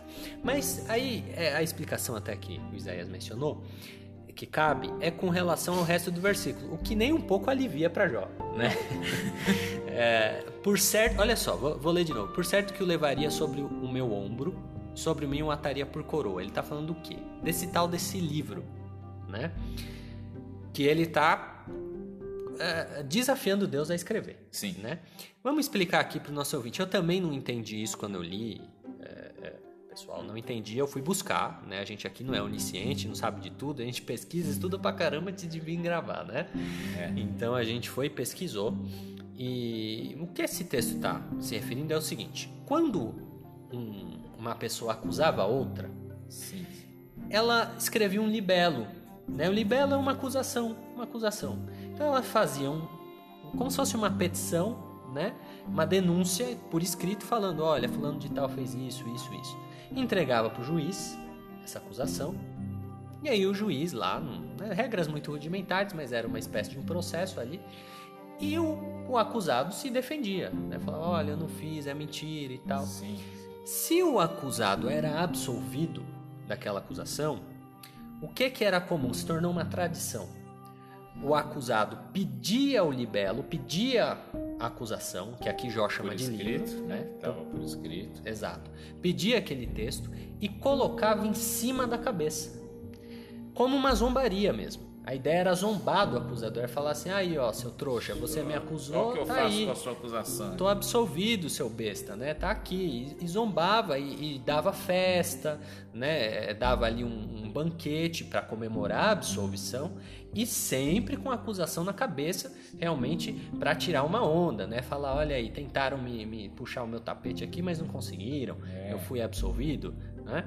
E, e é até por isso que Jó fala que a, ataria por coroa sobre os meus ombros, né? Então imagina aquela acusação ali, aquele papel em cima da cabeça caindo sobre os ombros como uma- um capelo mesmo, né? É, Aquele, uma- uma- um chapéu ou algo assim. chapéu, um adorno, né? Um adorno ali. Tô fazendo a festa com esse negócio aqui. Isso. Então, o que que Jó tá falando? Ele tá dizendo o seguinte: olha, eu queria ver o meu adversário, Deus, né? Eu queria ver o meu adversário vir aqui me acusar, ele ia escrever a acusação dele e eu ia ser absolvido e ia tirar uma onda com ele. Ia tirar uma onda, ia pegar a acusação, usar de chapéu, usar de coroa, e eu ia rir um monte da cara dele porque ele tentou me acusar sem provas. Né? Então é, isso é muito forte. Isso é Forte. muito forte. E aí olha como ele conclui, como ele conclui, chega a ser até engraçado, né? Ele fala assim: o número dos meus passos lhe mostraria, com quem dizendo, eu ia mostrar tintim por tintim o que eu fiz, ia dizer que eu realmente não fiz nada de errado. Me dá, me dá essa questão no número dos meus passos, me dá até a impressão de uma dancinha. É, pode ser, Fazendo uma dancinha ali, ó, meus passinhos, né? pode ser, pode O ser. passinho do abençoado. um passinho do abençoado. E, ou, do, ou do inocente, né? É. Um passinho do inocente. E aí ele diz o seguinte: olha, vê se pode um negócio desse. Ele fala assim: ó, como o príncipe me achegaria a ele. É, É. mole um negócio desses aí. Cheio de moral, né? Cheio de marra. moral, né? Como um príncipe, como um, um rei, né? Como um imperador. Eu ia me aparecer perante ele, ele tá pensando que ele é rei, pois eu sou príncipe, né? Então se ele tá achando que ele tá falando com qualquer um, ele não tá falando não, tá falando com um príncipe, né? Isso é um assinte, é um absurdo, ouvintes, tá? Então, é, é por isso que a gente fala que é o pior dos discursos. Sim, Depois é horrível, desse, né? é, a gente percebe que Jó vai escalando, né, a sua, sua loucura. E depois dessa pérola que Jó solta, aí ele faz, dá um tabefe na mesa e fala assim: Olha, eu já ouvi demais. Né? Essa foi a gota d'água. A Bíblia diz assim que acabaram-se as palavras de Jó. Acabou, Né? acabou, não teve mais o que falar. E aí ele faz, dá um tabefe na mesa e fala assim: Chega, acabou essa brincadeira, agora você vai me ouvir. Você e vocês três também. Ele faz, ficou Eliú, irado. desculpe, né? Eliú. Eliú, Eliú ficou irado. E aí agora ele vai falar. Vai falar. E. Algo é que a gente o- vai estudar bem na, na É. lição que vem, né? Eu até tava falando aqui pro Felipe que é o seguinte, Eliú deu uma de percussor, né? Ele veio um pouquinho antes de Deus e falou, ó, o caldo tá É oficial de justiça, né? É, eu vou falar aqui pra você. E não deu tempo nem do Jó responder o Eliú e Deus entrou na parada. Né? Exatamente. Então, vai aí, Felipe. Vamos, vamos fechar esse negócio. Vamos lá. Então, é, só para resumir, né, e para a gente é, concluir aqui, eu acho que já está bem claro para todo mundo os vacilos de Jó, mas a gente pode concluir da seguinte maneira: três são as categorias de erros, de pecados de Jó, né? Sim. aqui na- nas suas palavras, né? Em primeiro lugar, o primeiro erro dele é achar que Deus estava infligindo esse mal nele por sadismo. Sim, é porque ele sempre coloca que sem motivo nenhum Deus está é, me, me esmagando, como ele disse, ali, macerando a minha vida. né? Macerando a minha Deus está macerando, isso aqui é macerar, né? Você pegar e esmagar, né? Isso. A gente usa muito isso dentro do hospital, né? Ah, o paciente não pode tomar um comprimido, né? Então tem que ser via sono, então tem, tem que macerar o comprimido. Então tem que esmagar o comprimido todinho, né? Para poder diluir. Então é isso que ele está falando. Deus está me esmagando. E está me esmagando só porque Ele quer. Por isso que chama que, que é, é essa questão do sadismo, né? Ele só faz isso porque ele quer, não tem motivo nenhum para ele fazer. É isso que ele está falando. João coloca dessa posição. Deus está fazendo isso, mas ele não tem nenhum motivo para fazer. Exato. E o Jó, a gente sabe desde lá do capítulo primeiro, está redondamente errado. Exatamente, exatamente. Então esse é o primeiro erro de Jó. Segundo erro é achar-se na posição de discutir com Deus? Ninguém está em posição de discutir com Não, Deus. gente, E Jó, ele se coloca como um igual, né? Ele se coloca se como põe como eu vou chegar, e acabamos de ler, eu ia como um príncipe, né? Diante dele, né? Fazendo a, a minha dancinha da vitória, né? Uhum. É, é, é lamentável. é lamentável isso aí. E aí a terceira categoria de, de erro que a gente que a gente vê aqui é que Jó ele tenta fazer autojustificação. Então ele tenta se- a todo momento se colocar como é, uma pessoa é, certa, que é perfeita, que é reto. Eu duvido você escrever aí todos os meus pecados, você não vai encontrar nenhum. Duvido você falar o que eu fiz de errado, porque eu não fiz nada de errado. Então ele fica todo momento apelando para sua justiça própria. Sim, e, e o homem não tem justiça própria. Já falamos isso lá no início. Todos pecaram. Todos estão destituídos da glória de Deus. Jó não era diferente. Então, o Jó, cheio, da, da- cheio de, de, de si próprio, cheio de autojustificação, né? cheio da sua justiça própria, ele acha, ele chega a interpretar o quê? Que a justiça dele é maior do que a de Deus. Exatamente, exatamente. Então, aqui, com isso, a gente eh, fecha esse segundo Sim. bloco. Né? Acho que já está claro para todo mundo quais foram os vacilos de Jó. Para recapitular e fechar de uma vez por todas. Primeiro, Jó estava acusando Deus de ser sádico, de ser injusto, de estar causando sofrimento nele injustamente. A gente sabe que não foi isso. Quem causou sofrimento em Jó foi Satanás. Sob a permissão de Deus? Sim. Mas foi Satanás para os fins a que Deus estava destinado, né? Ali toda essa história. Segundo, achou achou-se em posição de discutir com Deus, né? E ninguém pode se colocar como um igual perante Deus. E terceiro, estava fazendo autojustificação, querendo exaltar sua, sua pureza moral, como ele era o homem mais limpo do mundo e que, né, e que duvidava alguém trazer ali qualquer tipo de, eh, de crime da parte dele. Com isso, nós fechamos esse segundo bloco. E Sim. agora, no terceiro e último bloco, a gente vai falar um pouco sobre você, né? Sobre eu e Sim, você. Sobre cada um de nós. Como é que né? nós nos comportamos quando estamos passando por situações semelhantes? Será que nós temos um pouco de Jó também, né? Pois é. Mas antes de encerrar, eu falei que ia falar do, do, do capítulo que Nabucodonosor, um rei ímpio, né? Um Sim. rei, um rei que esse homem ele era idólatra, Uhum. né? Ele embora ele tenha conhecido a Daniel, seus amigos e tal, ele chega a fazer um reconhecimento de Deus, mas nunca abandonou a idolatria, né? Ele sempre a, teve foi um, um rei que viveu o seu reino, era um reino, né, de idolatria. Exato. E Babilônia depois ela vira exemplo de coisas ruins, né? Onde há condenação de Deus. E mas veja esse rei, ele ficou doido, né? Enlouqueceu, ficou doidão, ficou igual um, bicho, né? Cresceu as unhas, cresceu os seus cabelos, os pelos do seu corpo. Ele ficou ficou um bicho mesmo, né? Ficou como se fosse um bicho. É Daniel capítulo 4. Ele entra nessa situação que Deus coloca sobre ele, né? Mas ao sair de tudo aquilo, ele exalta ao Senhor. Ele reconhece a soberania de Deus, o poder de Deus, a glória de Deus. E esse homem que é ímpio, né? Foi melhor nas suas palavras do Exatamente. que este homem que nós não estamos negando tem testemunho de Deus Uhum. reto, íntegro, que se aparta do mal, Uhum. né? Não tem eh, nessa parte o Jó não, não, não errou. Mas nós lemos aqui textos que são da palavra de Deus, deixamos as referências, você pode ir lá consultar, né?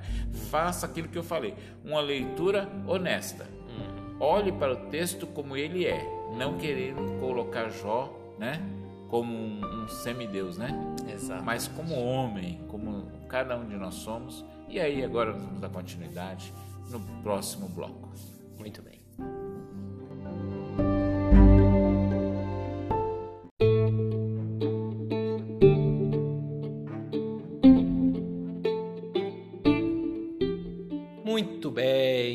Chegamos no terceiro e último bloco deste episódio.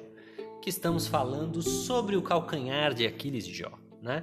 Jó, longe de ser uma pessoa perfeita, tá? Era um grande homem de Deus, íntegro, reto. Estamos falando isso não só o episódio inteiro, mas o podcast inteiro, né? Toda essa primeira temporada inteira a gente tem falado, repetido, insistido nisso. Porém, não era perfeito não. Cometeu seus vacilos, tinha o seu calcanhar de Aquiles e no bloco passado a gente mostrou ali tintim por tintim quais foram os erros de Jó. E agora, Isaías, a gente tem que falar um pouquinho também, porque é muito fácil, né? A gente está aqui no conforto da nossa cadeira, numa cidade excelente que é São Paulo, né? Cheia de facilidades. Hoje em dia também vivemos num, apesar de todas as dificuldades do, da pandemia, 2020 é um ano que tem muita tecnologia, né? sim, né? Tem sim. internet, tem carro, tem ar condicionado, né? Tem médico, tem hospital, tem tudo. Aí é muito, é... muito, muitos recursos, né? Pois é, e é confortável, né? A gente meteu o pau em Jó nas coisas que ele falou, sendo que muitas vezes na nossa vida a gente passa por dificuldades tendo 30 mil vezes mais facilidades do que Jó. É, né? exato. E a gente faz coisa até pior, não é mesmo? Sim. É, veja bem, é, o ser humano, ele é complicado, né? O ser humano é complicado. Num momento assim as coisas estão bem, uma maravilha, ele está louvando ao Senhor, graças te dou, ó Pai, né, por todas as bênçãos e benefícios e coisa e tal, no culto. Aí ele sai do culto e vira a esquina com o carro dele e bate. Vai embora a espiritualidade, vai embora toda aquela paz, toda já sai, né? xingando, brigando, né? E tal. É, ser humano é complicado, né? E se não fosse a misericórdia do Senhor, né? Que ele, o Senhor, embora repreendeu Jó, mas manifestou sua misericórdia para ele. Se a misericórdia do Senhor é aquilo que Jeremias diz, né? Seríamos consumidos. Se não fosse a misericórdia do Senhor, nós seríamos consumidos, né? Porque é o que a gente merece, né? é o que a gente merece, porque nós somos pecadores, nós nos esquecemos rapidamente. Então, é, dentro do que nós vamos falar agora, é uma questão de, de, de, de aplicação prática uhum. para as nossas vidas. Nós não estamos fazendo para a sua vida, não, ouvinte, para as nossas, como crentes, como cristãos, como homens e mulheres que temem ao Senhor, né? que cremos na palavra de Deus, cremos na glória do Senhor, temos crido no seu Filho Jesus Cristo, né? Mas a gente tem que observar né? essas, essas coisas, é, reconhecer os nossos erros, nossos pecados, nossas limitações, nossas fraquezas. É disso que nós vamos falar agora. Pois é, e assim, é uma situação que nós vemos, é muito comum isso. A pessoa geralmente é em ar de comparação geralmente nós atribuímos injustiça a Deus em ar de comparação. Né? Então a gente pensa assim: poxa, mas eu não perco um culto, tô lá toda quarta e sexta, toda terça e quinta nos cultos de doutrina, culto público, não é. perco uma Na escola, escola dominical, dominical né? Culto à noite, domingo à noite. Olha, não me lembro a última vez que eu faltei numa ceia. No evangelismo, né? Né? Tô lá, tô sempre ali. Tô sempre Olha, ali. eu sou uma, um poço de virtude. Aí Deus vai, me demite lá do emprego, permite que o meu chefe me demite do emprego. E o meu amigo, aquele sem vergonha, que trai a mulher, bate nos filhos, é enrolão, olha, rouba no mercado, ele tem uma oportunidade para ser desonesto, ele é desonesto, e aí, enquanto eu tô aqui sendo demitido, o meu amigo vai lá e é promovido. promovido né? Então a gente gosta de atribuir injustiça a Deus nessas situações. É. A gente fala, Senhor, o Senhor Mesmo não tá que vendo. indiretamente, né? Às vezes é indiretamente. É sutil, né? É sutil. Às vezes a gente é sutil, a gente é delicado, né? É. A gente não tem, é o que eu falo. Jó foi muito abusado. Sim. Porque mesmo a gente, nos nossos maiores momentos de dificuldade, a gente não tem essa coragem. Não, não. Né? Mas a gente é malandro. A gente ora com malandragem nessas É. situações. Né? A gente fala assim, Senhor, tu não tá vendo isso? Como pode? Como o Senhor está permitindo isso? O que, que a gente está fazendo? É autojustificação. Sim. Né? Não passa de uma autojustificação barata, sem vergonha. E aí a gente tem que é, levar a lapada que Jó levou de Eliú, né? E ouvir de Eliú, né? De um Eliú, aí às vezes Deus prepara homens de Deus para É, né, nos falar. Ele fala assim, rapaz, quem é você? Você não é ninguém. Se você tá querendo questionar acerca da bondade de Deus e tais coisas, se você não fala, é, eu queria entender o que Deus está fazendo. Então, primeiro você explica como é que ele forma a chuva, como é que ele mediu os oceanos, né? como é que o, né, Eliú traz uma frase tão bonita, como é que o tempo esquenta quando vem o vento do sul. É. Né? Você consegue explicar isso? Então aí você vai questionar Deus. Às vezes nós precisamos de Eliús assim na nossa Sim, vida. né? verdade. É, é- a gente é muito limitado e a gente quer sempre que tudo esteja na mais perfeita ordem, né? Mas a vida não é assim. A vida tem altos e baixos, né? E nós não temos, assim como Jó não tinha uma percepção do todo na vida espiritual, nós também não temos. Então, por vezes, embora ah, quando as coisas ruins acontecem, a gente já joga logo no Satanás, né, como nós já falamos aqui, mas a gente não tem o, o- a percepção de que às vezes alguma coisa está planejada dentro disso, que há um propósito de Deus, né? Eu me lembro de uma situação, Felipe, até a gente nem comentou sobre isso, mas eu me lembro de uma situação, eu estava me lembrando disso essa, semana, muito, muitos anos atrás, né?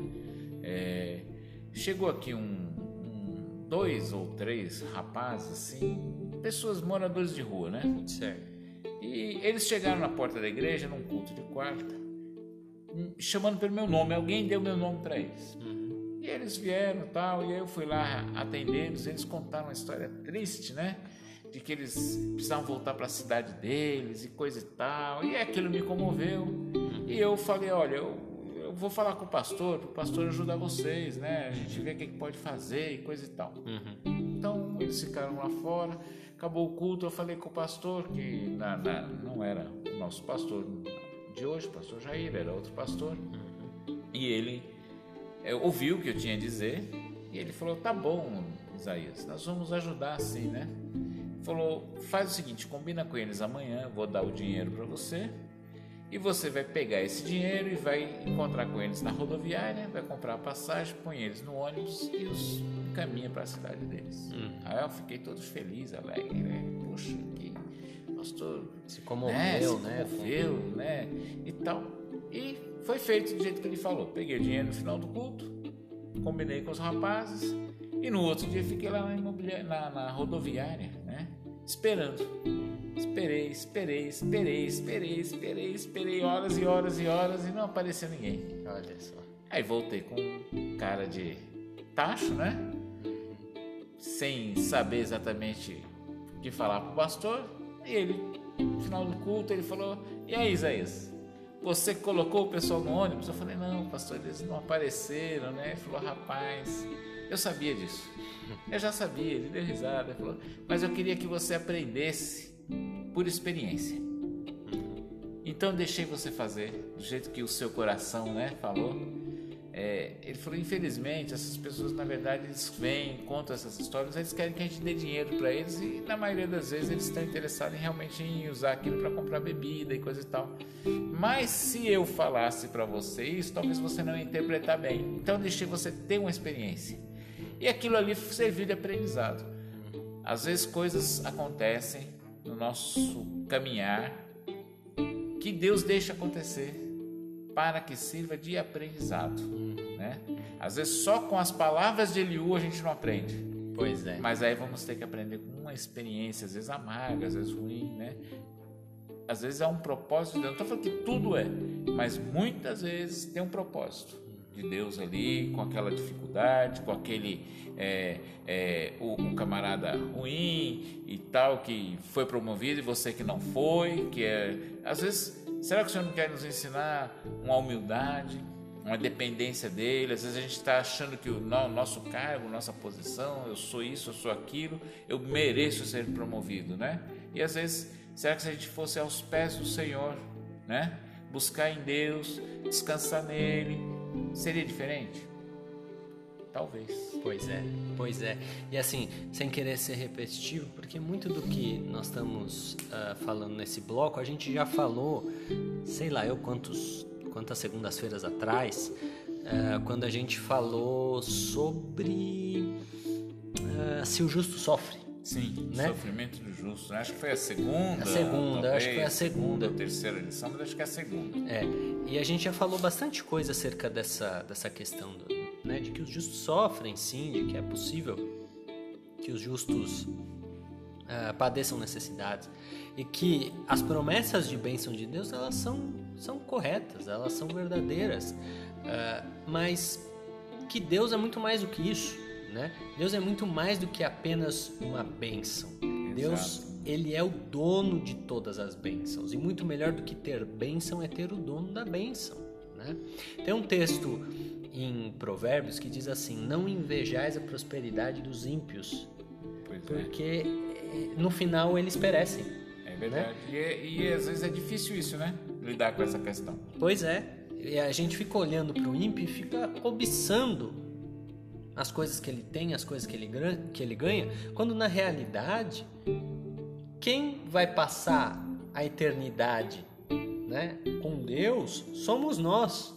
O ímpio não vai. É, Infelizmente, se não se Senhor, converter, né? não Sim. vai. Né?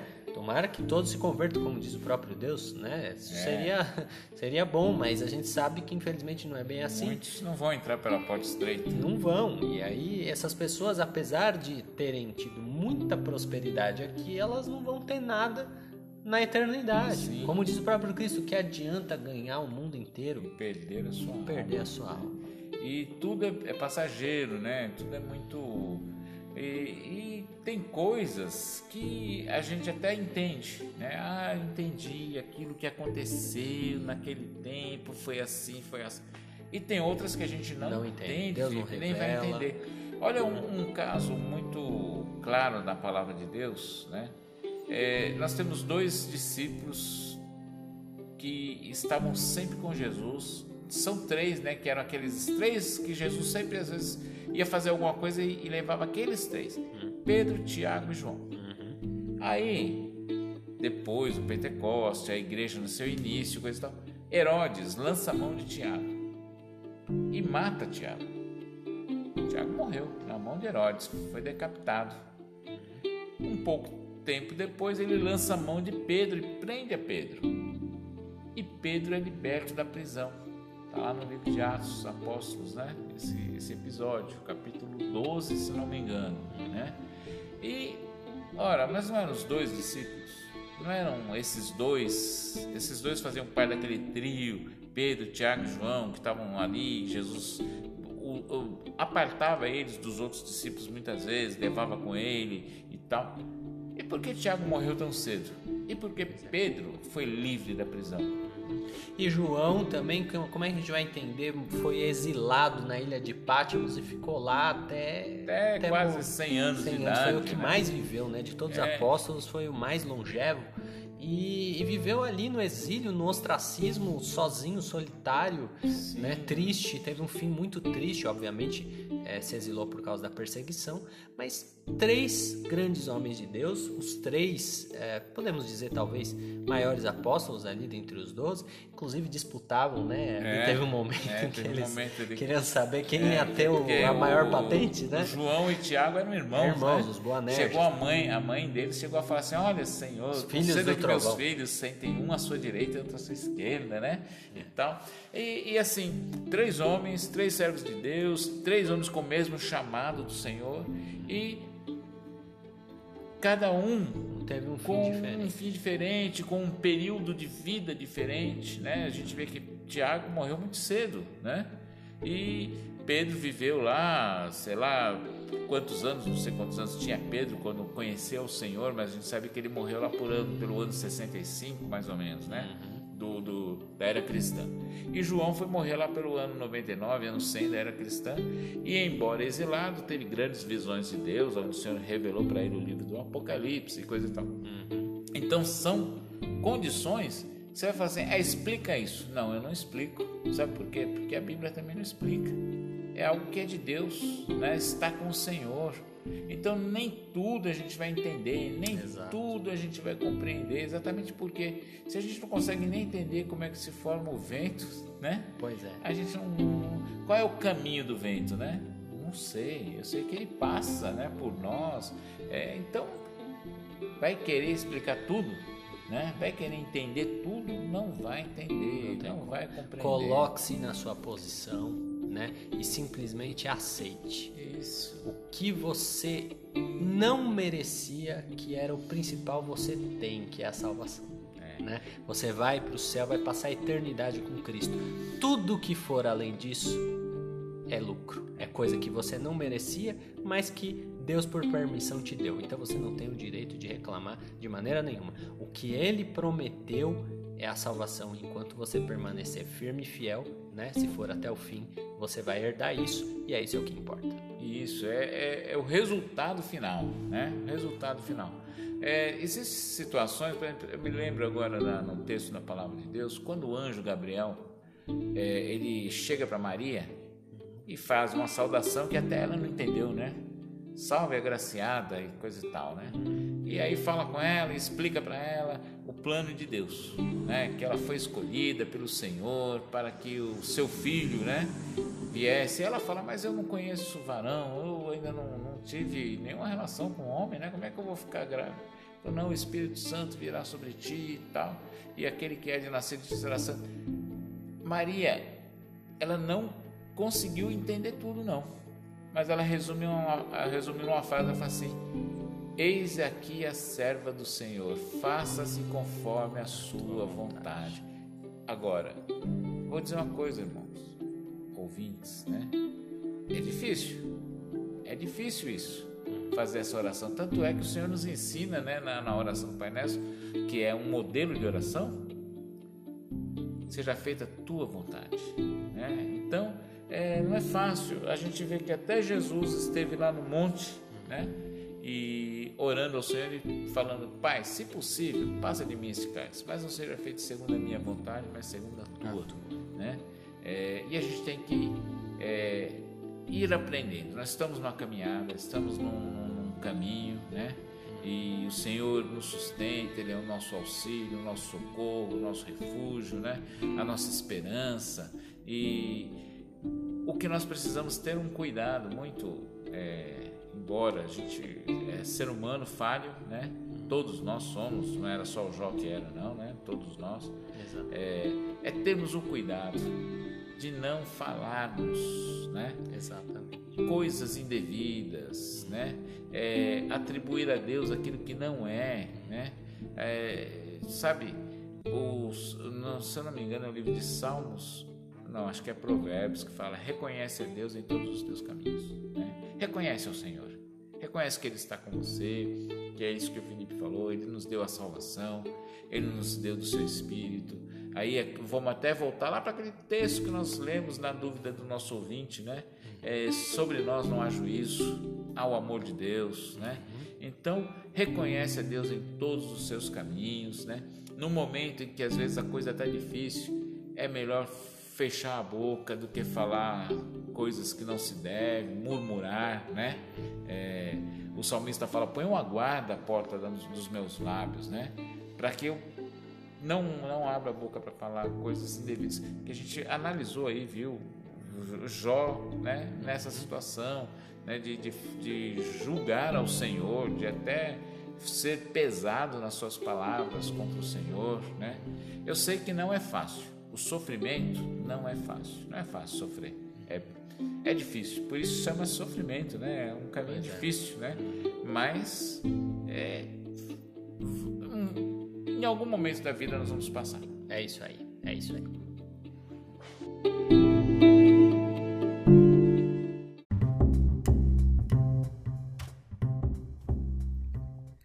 E é isso, pessoal. Então, com isso, nós encerramos o episódio de hoje. Eu queria agradecer a você que nos honrou com a sua audiência. Para a gente é realmente muito legal ter a sua participação aqui conosco.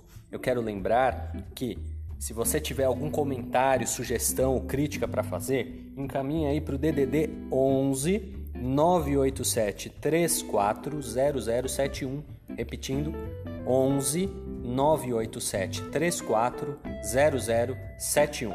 Quer se despedir, pastor Isaías? Quero deixar aqui meu abraço a todos os que nos acompanharam nesse momento e convidando você a estar sempre sintonizado conosco, acompanhando aí os trabalhos que estarão sendo feitos na sequência desse. Um abraço, fique com Deus, muitas bênçãos na sua vida. É isso aí, um forte abraço.